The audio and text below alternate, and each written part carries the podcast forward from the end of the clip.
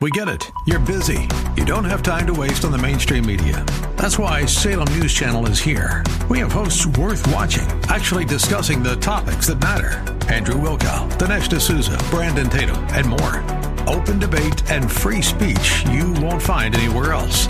We're not like the other guys. We're Salem News Channel. Watch anytime on any screen for free 24 7 at snc.tv and on Local Now, Channel 525. This is Albert Mohler for Townhall.com. The Supreme Court ruled in favor of two churches in California that were challenging orders coming from California's Governor Gavin Newsom.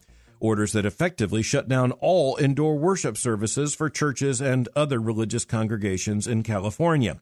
The 6 3 decision is huge in its impact. The big change came from the Chief Justice, John G. Roberts Jr. In May of last year, when we were looking at a church in Nevada, the court turned down its appeal by a vote of 5 to 4, with the Chief Justice among the five votes. So, what caused the Chief Justice of the United States to change his mind now? With reference to deference toward the states, he said, Deference, though broad, has its limits. That limit must have been crossed somewhere between May of last year and February the 5th of this year when the Chief Justice changed his mind. What it adds up to is a big win for religious liberty. We need to celebrate it. I'm Albert